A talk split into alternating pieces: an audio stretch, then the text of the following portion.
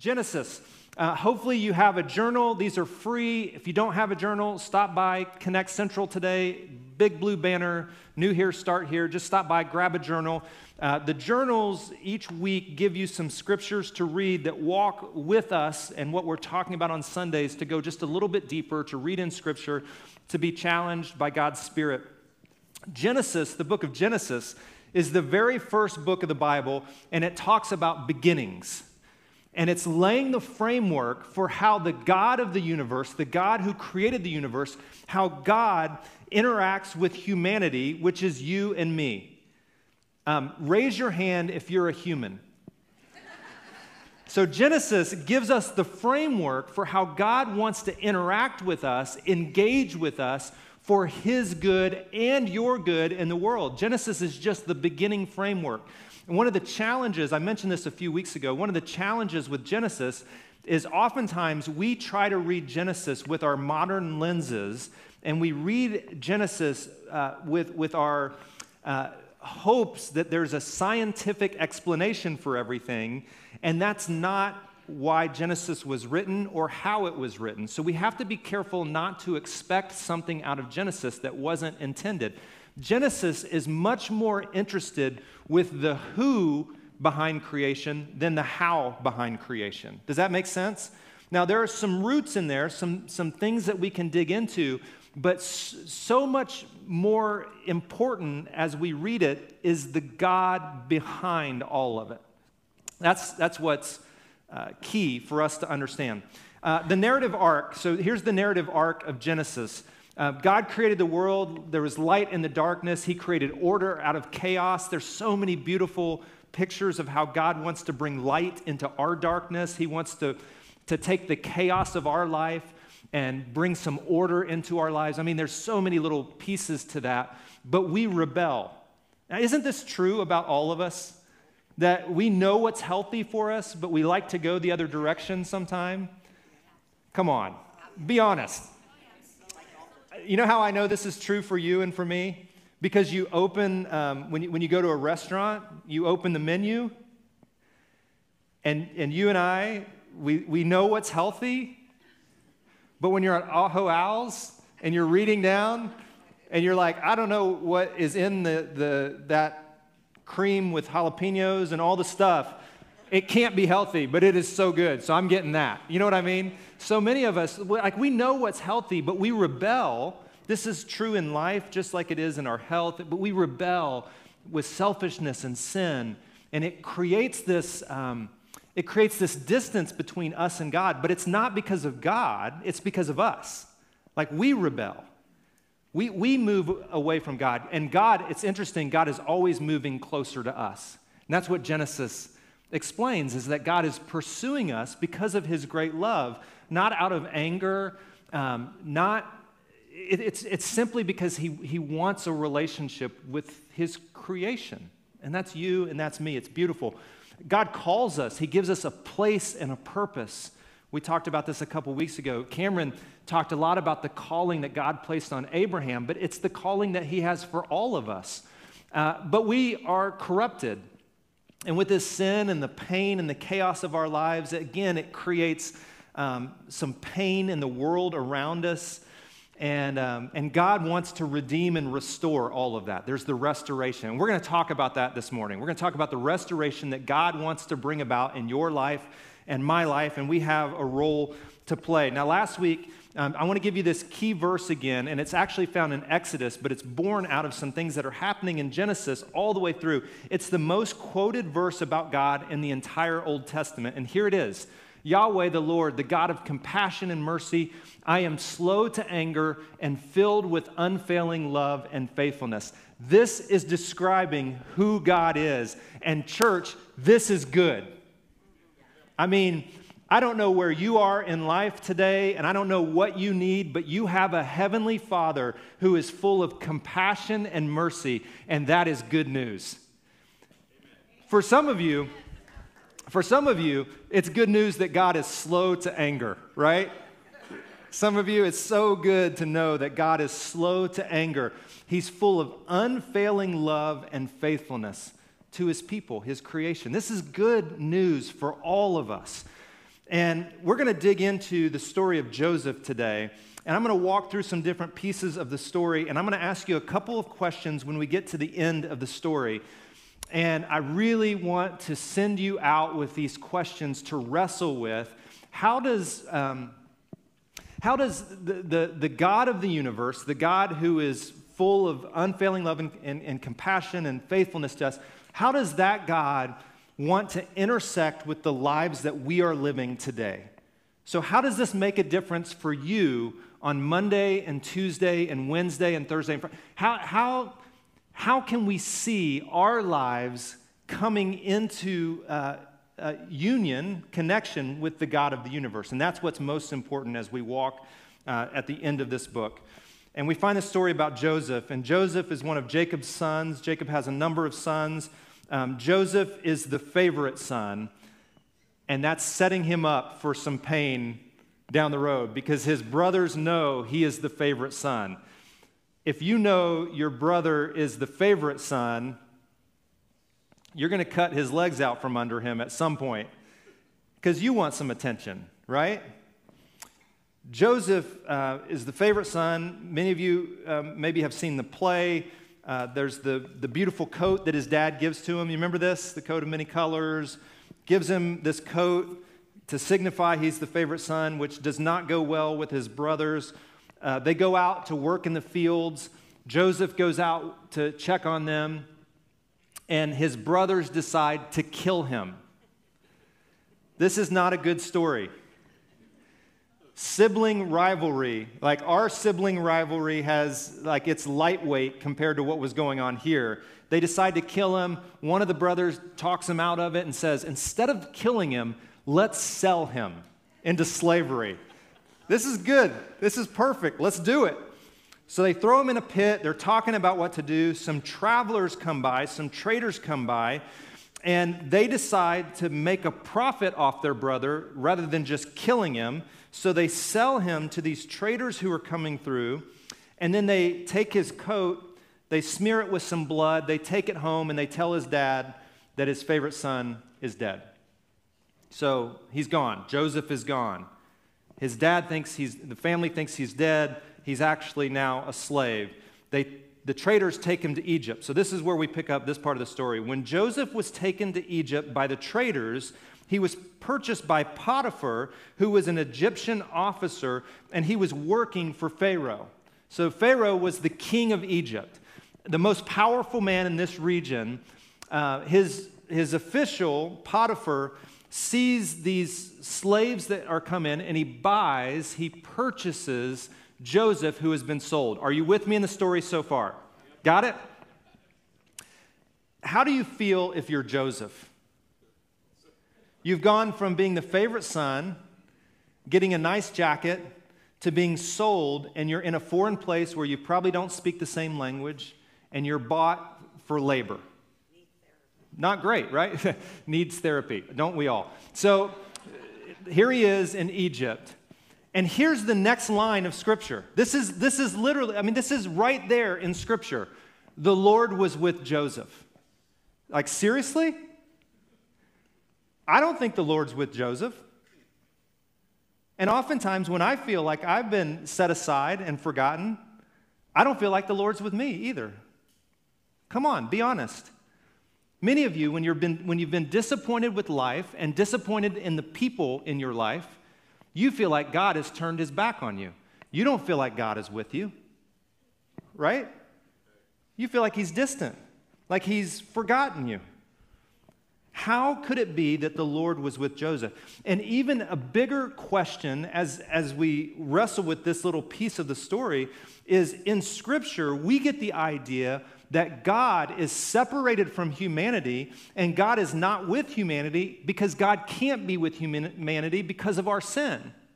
And yet, Scripture tells us that in the midst of even Joseph's sin and his disappointment and his anger, all the stuff that he's wrestling with, God is with him, which should provide some hope for us.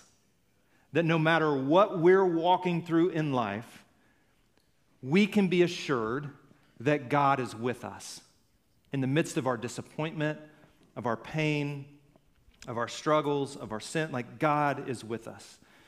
So God is with him. It's so interesting that Joseph, um, because of the way he lives his life, he, he begins to climb the ladder of servants, whatever that looks like. And he becomes like the, the right hand guy to Potiphar. And Potiphar gives him charge of his whole house. He's like, take, take over everything here. So he starts working in the house.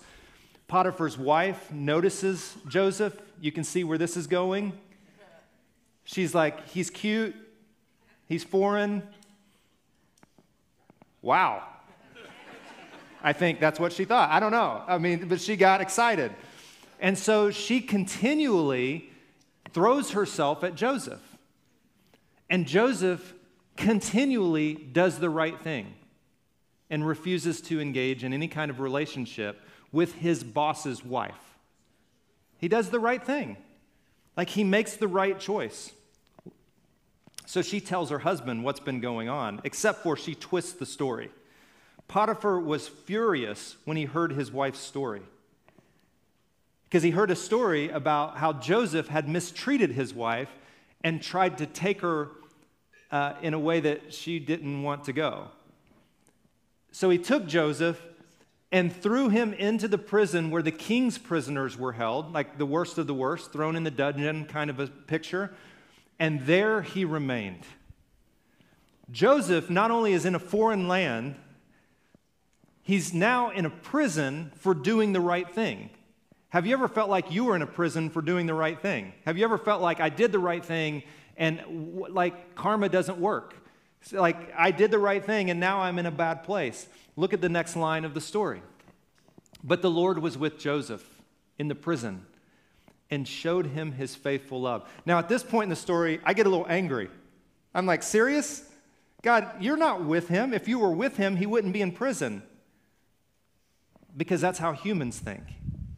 God, if you were with me, I wouldn't be walking through this painful moment in my life. If you were with me, I wouldn't be saying goodbye to someone I loved. If you were with, so fill in the blank. You know what I mean? Like, if God was with me, how did God show Joseph his faithful love while Joseph was in prison for doing the right thing? Do you see what I mean? Isn't that like frustrating? Like, I'm frustrated with the story at this point. I'm like, oh my gosh, how could this be good? Like, how, and, and here's what I've come to find, and I think is true for all of us, is that our circumstances and our feelings are not the best indicators of God's presence, His power, and His love in our lives. I, th- I think that's so important for us to, to understand that our circumstances, the things that we're walking through, and the feelings that we have are not necessarily the best indicators of whether or not God is with us. And that's where oftentimes we're lost as humans. The name of the series, You Lost Me At? Like, we, we tend to think when, when things are going well, it means I'm doing the right thing and God is blessing me. God is with me. Does that make sense? Like on Saturday, when it's crazy in Scottsdale, and you pull up to Costco, somebody backs out of the front parking spot, and you pull in and you're like, God loves me. you know, I, I love to golf, and when I'm golfing and I hit a terrible shot and it goes into the desert, but it hits a rock and pops out into the middle of the fairway, I'm like, I'm living right. God loves me. Hashtag blessed. You know, like we think, we, we, we wrongly believe that our circumstances are the best indicators of whether or not God is with us, and it's just not true. God can be with us even when we feel all alone, even when we feel abandoned by the very people we thought would always be there. God is always there, He's always with us. Um, listen to a couple of these passages of Scripture. Um, the psalmist says this Where can I go from your spirit? Where can I go? Like, where can I escape your, your, your spirit, God? And he goes on to say, Nowhere. If I, if I ride the wings like the, uh, uh, of the eagles, like you're there. If I go to the, the depths, you're there. I mean, God is, God is always with me. I cannot escape God. And I want you to hear this today. And this is not a negative thing, and it's not meant to, to be like a, a God is always with you, and you cannot escape his presence. You can't. You can't outrun God. And God will always be pursuing you simply because he loves you. It's, you know, I, I, know I say this a lot, but it's, it's like that toddler when you have kids, how you're always pursuing that toddler because you don't want them to hurt themselves. You know, they're top heavy, their heads just kind of bobble. And so you're like following that toddler, not out of anger or not out of frustration. You're following them out of love and care and compassion, which is who God is. And many of us, even as adults, we're bouncing around life top heavy, and we're running into things, and we're rebelling, and yet God is there. Not, not to like not to like hold it over our heads, but rather to, to, to lovingly swallow us up with his compassion. I mean, that's, that's what God wants to do in your life. And even when you rebel and, and you, you cause, like God, God's, his love for you outweighs everything else. And, and he just wants, when you turn back to him, he just swallows you in his love. And that's my heart for us, all of us, is that in seeing this picture throughout the book of Genesis, we would recognize that God is with us. Jesus even said to his disciples, one of the very last things he said was, And be sure of this, I am with you always, even to the end of the age. Jesus was telling his disciples, right before he, he would leave them, that he would always be with them. Well, how does he do that? It's through the Spirit of God that he will always be with them. And it's the Spirit of God who will always be with you. The same Spirit that was with Christ, the same Spirit that raised Christ from the dead, is the Spirit that lives in us and around us. Think about that. The spirit that was hovering over the dark waters at the very beginning of the story that we started a few weeks ago, that same spirit that brought order out of the chaos is the God and the spirit that wants to bring order out of the chaos of our lives. And if you're not in chaos right now, you will be at some point. Just hold on, it's coming. And God wants to be there to, to help bring some order and, and light into that. I mean, I, I don't know if you started listening to Christmas music. Anyone? Emmanuel, God with us. So as, as your mind starts to turn to Christmas, I know some of you are like, um, as your mind starts thinking about Christmas, you're going to start seeing ads. The, the very name Emmanuel means God with us. Don't, don't miss that. In whatever season of life you're in, that God is, God is with you.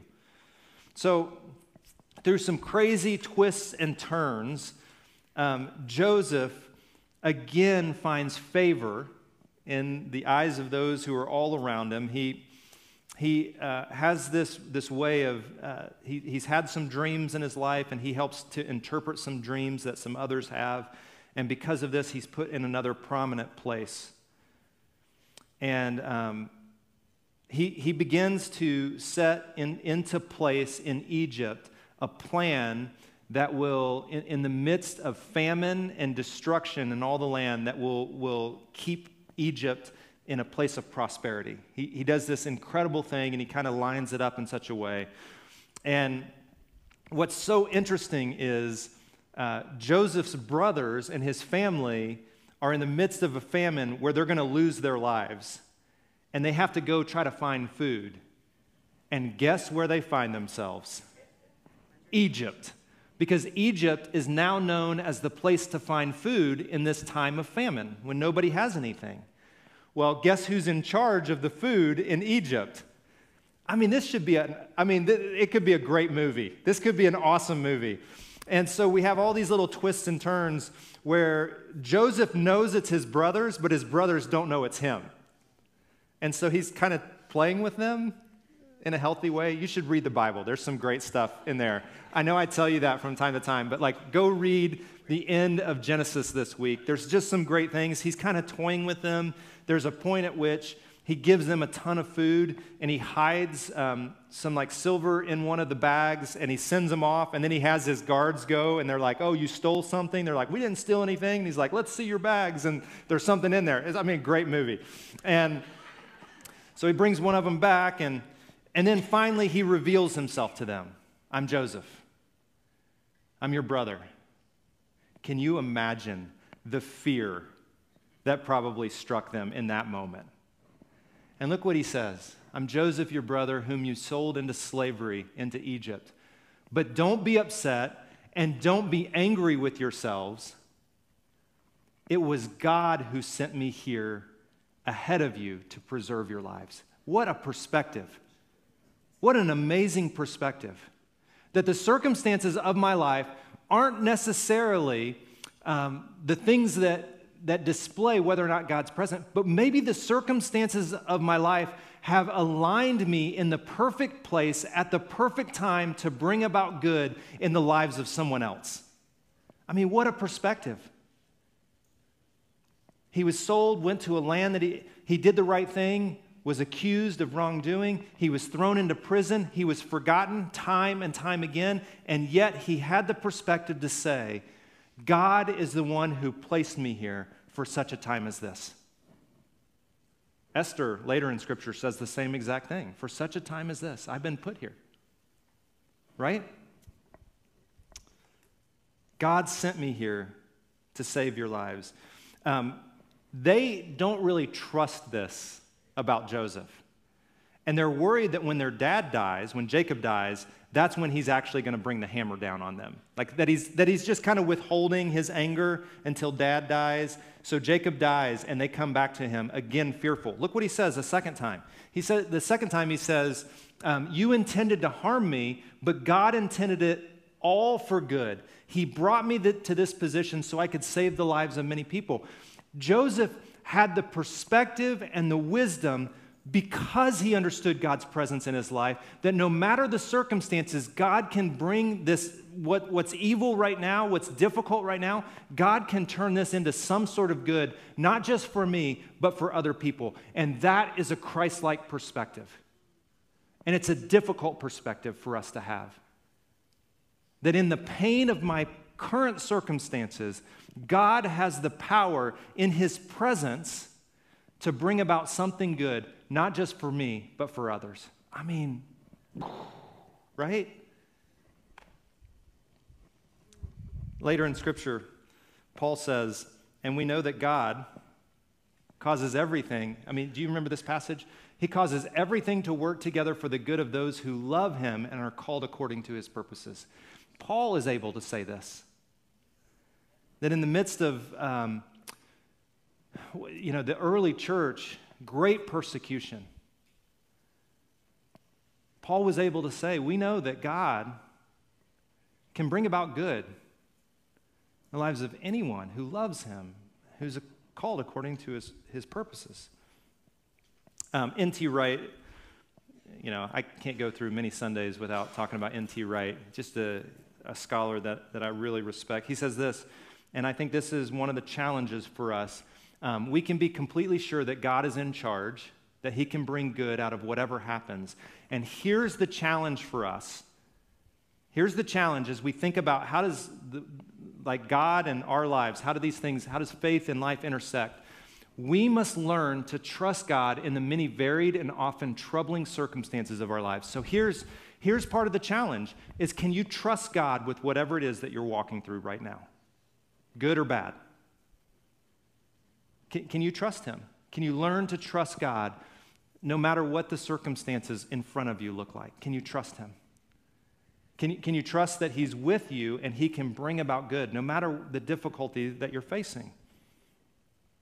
And I know it sounds good.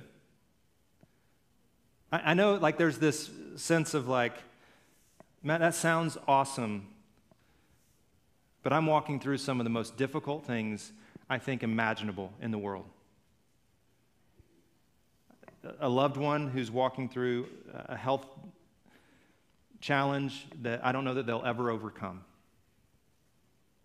And I visited with some friends this week that are walking through just um, some, some health pieces that just won't ever get better. You know, scripture says outwardly we're wasting away, the body's wasting away. Can I get any amens? Outwardly, the, the body is wasting away, yet inwardly, God can renew us day by day. That's what scripture, like, can we believe that? Can you believe that? Can you trust that? Can you have faith in the God who created the universe? And that's the challenge of, of humanity to trust God when we can't make sense of what's going on around us. So I, I, mentioned I was going to give you two big questions to wrestle with at the end. So here's my two big questions. Here's the first one. Mm, I don't even want to ask myself this one. When given the chance, when given the chance, would or will you choose goodness and grace or retaliation and revenge? Which one will you choose? Which one would you choose?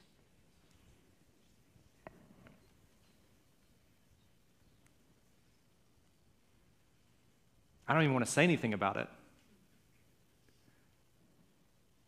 But, but given the chance, like if you found yourself in a position where you could retaliate, you had the moment, you had the power, you had the opportunity to retaliate or seek revenge, what would you do with that power? Now, can I step on some toes? some of you are like, nope. Um, our current cultural environment is one of retaliation and revenge almost every single time. And if you don't believe that to be true, just step into a political conversation. Ooh. When your political preferences enters power, which if they're not in power now, just wait, one day they will be. What is, what is our choice what do we want to do when we're in power? We want to retaliate for what was done to us. Right? What will you do when given the opportunity? Jesus had all the power. He could have done anything he wanted. He willingly laid down his life. And it's so interesting. Scripture says that's when you find life. It's when you find life, is when you're able to let go of power and use what you've been given to serve others. Listen to what Joseph said God has put me in this position in order to save your lives. I could send you away and you could starve to death. I could do that. But rather, Joseph said, No, no, no. I've come to this place in order to save the lives of many. So I'm going to willingly take what's been given to me, what I've earned. I mean, do you think Joseph worked for what he got? He had to. He wasn't given anything, he was given a bunch of bad luck. He took what he earned. This is mine. I earned it. And he gave it to those who meant to harm him. Unbelievable. It's unbelievable. Um, second question. Let's move on from that one. Kind of got quiet. I lost you. You lost me at the first question, Matt. Second one. Um, why might God have brought you to the very place and the people where you find yourself today? Why might God have brought you to that place? Your work, your family, your friends, your hobbies. Like, why might God have brought you to that place? What is it, maybe, that God wants to do through you in that place and with that people. Now, this is the beauty of, of what Christ sent his disciples to do, is that um, the work of God doesn't just happen in a gathering like this. I believe it does. I believe God speaks to us in moments like this. I believe in worship, we're caught up into this, this presence of God, and it, I think it's unbelievable. I think it's so important that we gather together. But I think the beauty of the kingdom of God is when we scatter because we become God's presence. Sometimes He uses us personally to be His presence in the lives of those who don't even believe God is there. Like we get to be that. So, why might God have brought you to the place, the very place, and the people that you're with? So, here's, here's my hope and, and prayer as we walk out of this series. Um, there's this story of Jacob uh, at this one moment in his life, and he wrestles with God, he goes to sleep, and um, it says that, that Jacob awoke from his sleep and said, Surely the Lord is in this place, and I wasn't even aware of it. And that's what I hope we do. Not, not in this place particularly, although that might be helpful too. I hope that in our homes and in our businesses and in the places that we frequent, I hope that we'll wake up to the presence of God, that we'll wake up and we'll say, Oh my gosh, surely God is here, even in the difficult circumstances, and I wasn't even aware of it. Wouldn't that be awesome? Wouldn't that be awesome if you walked into your your office, and you were able to, to come to this place of being in tune with God in a way that, that you could trust Him, no matter what it was that you had to, to walk out in your life. Um, Andy Stanley, years ago, uh, said this, and it's one of those things that has stuck with me that I just, um, I keep coming back to. When life is uncertain, God is not. Don't you like that? In fact, why don't you say that with me? When life is uncertain, God is not. He's still got the whole world in his hands. Isn't that great? When, when life is uncertain, when your life is uncertain, I want you to know God is not. He's with you. And He might be working in all those circumstances to bring about good. He probably is, if we can trust Him. And um, that's the invitation. It's the invitation in all of Scripture to trust Him. Because His heart is to redeem and restore all that's broken in this world. It's His heart. Um, would you stand with me? And we're going to sing one last song. This last song, we chose this song. Um, I can't remember who sings it. Um, I know Lindsay's going to sing it, but I can't remember who sings it. Um, and it's called never walked alone. I've never walked alone. And we chose it because the truth is, however you feel, you've never walked alone. Like God's with you. He never abandons us, He never forsakes us. And as we sing this song, um, we want to give you just an opportunity to respond to Him. And maybe you feel all alone in the world right now. Uh, maybe you feel disappointed, frustrated because of the circumstances of your life. I want to invite you to light a candle. And this is simply a symbolic way to invite God to show up in your life. It's, and it's almost a way of saying, God, I'm going to trust you. I don't know what it looks like, but I'm going to trust you. I'm going to light a candle symbolically saying, I trust you. Will your presence be made known to me? So maybe you want to light a candle. There's communion in the back ring, um, and communion is a, a, a physical reminder of God's love. The body of Christ broken, his blood which was spilled for the forgiveness of sins. So maybe you just need to take communion to be reminded of God's great love for you. In the back of the room is a prayer wall. Maybe you just need to write a prayer this morning. We just want to give you space to respond. So, God, in these moments, uh, we, we trust you.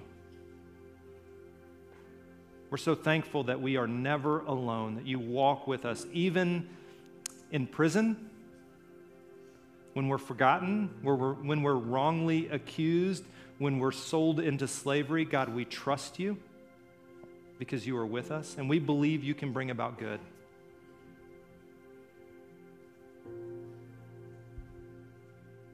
God, thank you for never leaving us or forsaking us. We pray this in the name of Jesus. Amen.